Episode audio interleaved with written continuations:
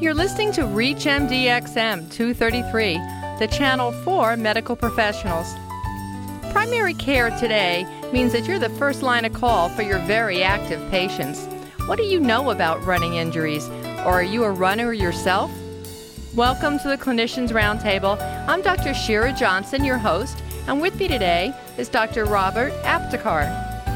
Dr. Aptekar is currently an orthopedic surgeon and founding partner in the Arthritis and Orthopedic Medical Clinic in Los Gatos, California. He's been in private practice since 1975, specializing in sports injuries, arthroscopy, and arthritis and joint replacements. Thank you for being with us today. You're welcome. So, today we're discussing running and running injuries. Let me ask you anyone out there who isn't already running, do you advise them to see a doctor first to be sure that they should start running? Most people do. Well, I think if they have any issues that they have the slightest concern about, that they should talk to a doctor to make sure that there's no potential complications if they start. And I think when they do start, they need to start very slowly. Now, is this age related? If you have no comorbidities, is it still recommended you see your primary care? I think that if you have any question about doing any activity that might put any joints at stress, if you've had any joint issues in the past, then I think it's a good idea to check it out. You certainly don't want to complicate anything that might be going on. And that's true both for young and old runners. Now, if you have no issues at all and you wanted to start on your own, I think you can do that, but I think you should start slowly and build up. Why don't you tell our listeners what you mean by slow? Because people have different ideas of what that is. Yeah, they sure do. I would say to begin walking and then increase to a fast walking pace, even what some people call race walking, and then begin doing some running, increase the pace, and slowly increase the distance. It also means uh, not to vary the surface too much so that you, you don't have some sense of only being comfortable on a track or only on a cement surface. Now, what's the importance of cross training? What do you tell people about cross training if they're already into running? Certainly, if you're running more than four days a week, your body doesn't like it. And I think not only do you improve your general fitness level, but you also give your joints a rest. It's the same thing with weightlifters and other athletes. If you do it every single day, the body begins to break down. So, what's important is to build up muscles in different ways than just running. Unless, of course, you have a specific running goal, a specific race, or that you're training or wish to be an elite runner. How do you advise people for shoes? What do you tell them? Where should they go, or what kind of shoes should they look for? First and foremost, they need to be in a comfortable shoe. Some people have a high arch, some people have a low arch or a flat foot. And different running shoes are built for different kinds of feet. I think if you go to a store that specializes in athletic shoes or running shoes, then you're more likely to get started in the right footwear to carry you through your running. But if you have any issues as you start running, please take care of them right away because you don't want them problems to multiply. What do you advise patients? What have injuries, you know, run up a red flag that maybe they need to look into further? What's expected when you start running and what's like a sign that maybe something is wrong or you're putting too much stress on a joint? You shouldn't hurt and that includes uh, the entire lower extremity. So you shouldn't have any pain in your feet, your knees, or your hips. And if you're doing the running properly in good shoes and on appropriate surfaces, you will find that most people will be quite comfortable. And it's only when your body begins to tell you there's something wrong that you need to listen. What about stiffness in your joints after running? I've had patients come in and complain that nothing was wrong, nothing was swollen. It wasn't really pain, but just a generalized stiffness that they didn't have before they started running. Is this a sign? It is actually usually an earlier sign of arthritis or wear and tear going on in the joints. And one of the ways that you can help that is by stretching afterwards to prevent that kind of uh, stiffness. And actually, stretching is much more important after exercise or after a run than it is before. And how much should you stretch? Well, I think certainly stretching out the Achilles and the hamstrings are a, a good idea. And I would just go to standard uh, books or exercise charts that show you the kind of exercise that are appropriate for those joints. One of the easiest things for people to do actually is to put the balls of their feet on the stairs and to just lower their heels.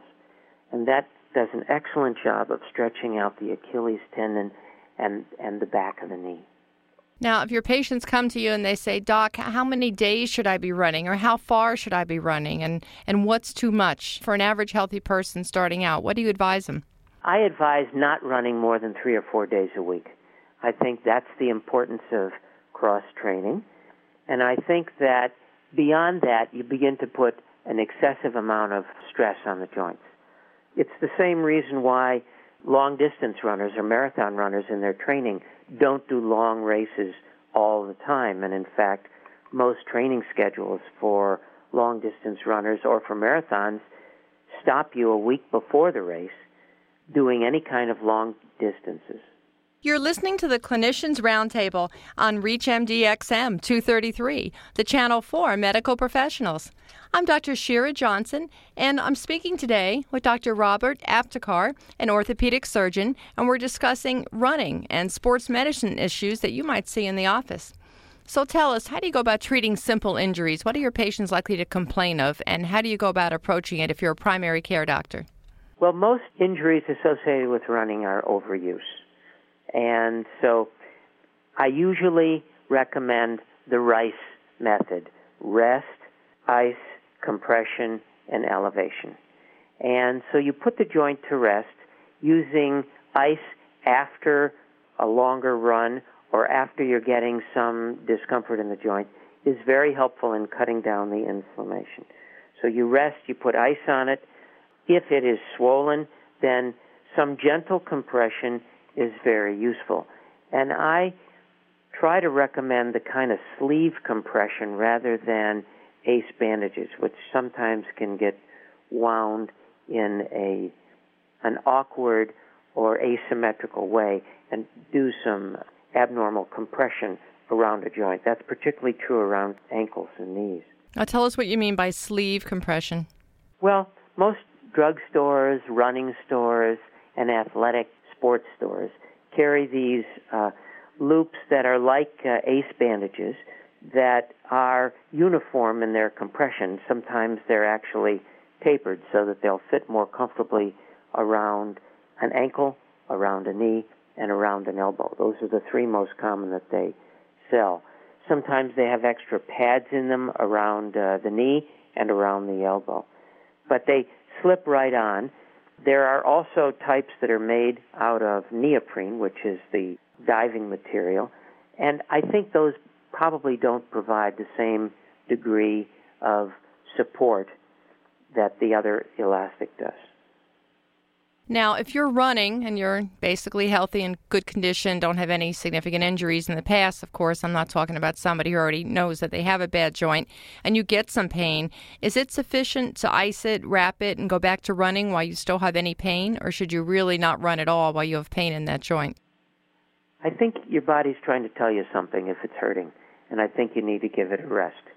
And I think if it hasn't gotten better in a couple of days and you've used the rice method, and I also recommend that people can take ibuprofen or naproxen, different uh, anti-inflammatory medicines that are over the counter, and that will help cut down the swelling. But if the swelling doesn't go away, I certainly wouldn't run on a swollen, painful, sore knee or ankle in particular.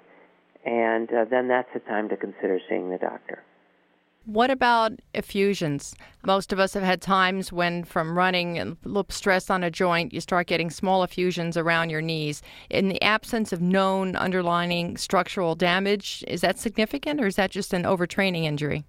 Most of the time, it points to some damage, and that could be cartilage or it could be meniscus.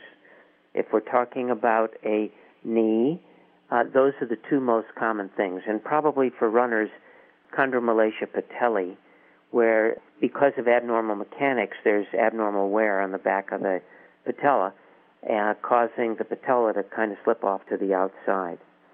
And when that happens, you get a reaction in the joint that the synovitis produces an effusion. So I would listen to that effusion and say, if that persists, it needs to be looked into. Now, are x rays helpful? Uh, your patient comes in, they got swelling in their joints. Uh, you're not an orthopod, you're a primary care doc. Are x rays helpful in joints? Should they be gotten at the first time a patient presents with an injury? I don't think they necessarily need it the first time, but I think if the problem persists, they definitely need to have x rays. One patient that comes clearly to my mind is someone who was doing a fair amount of running and had recurrent effusions when it didn't go away, I took x rays and saw definite evidence where there was increased density of the bone to demonstrate that her bone was reacting by stiffening up in that area. And when I advised her to change her shoes, change her surface, and reduce her mileage, those symptoms went away and she was able to continue exercising. The goal actually should be a long term commitment to running rather than getting through spurts of energy and getting through short races. Most people are happy if they can continue run running over many years rather than just to make it through the next month or the next 6 months. What are other common injuries that the primary care doc may see in runners? What about low back pain? Low back pain definitely does occur. It usually relates to changes in surface. Wear in shoes is a very common source of back pain. Studies have been done that demonstrate that shoes probably are at their max for support within the first 200 miles. And so elite runners will tell you that they're changing their shoes every month or two in order to not put abnormal stress on their joints. You've been listening to the Clinicians Roundtable on ReachMD-XM 233, the channel for medical professionals. I'm Dr. Shira Johnson, and we've been speaking today with Dr. Robert Aptekar, an orthopedic surgeon, and the topic has been running and sports medicine issues that you may see in your office.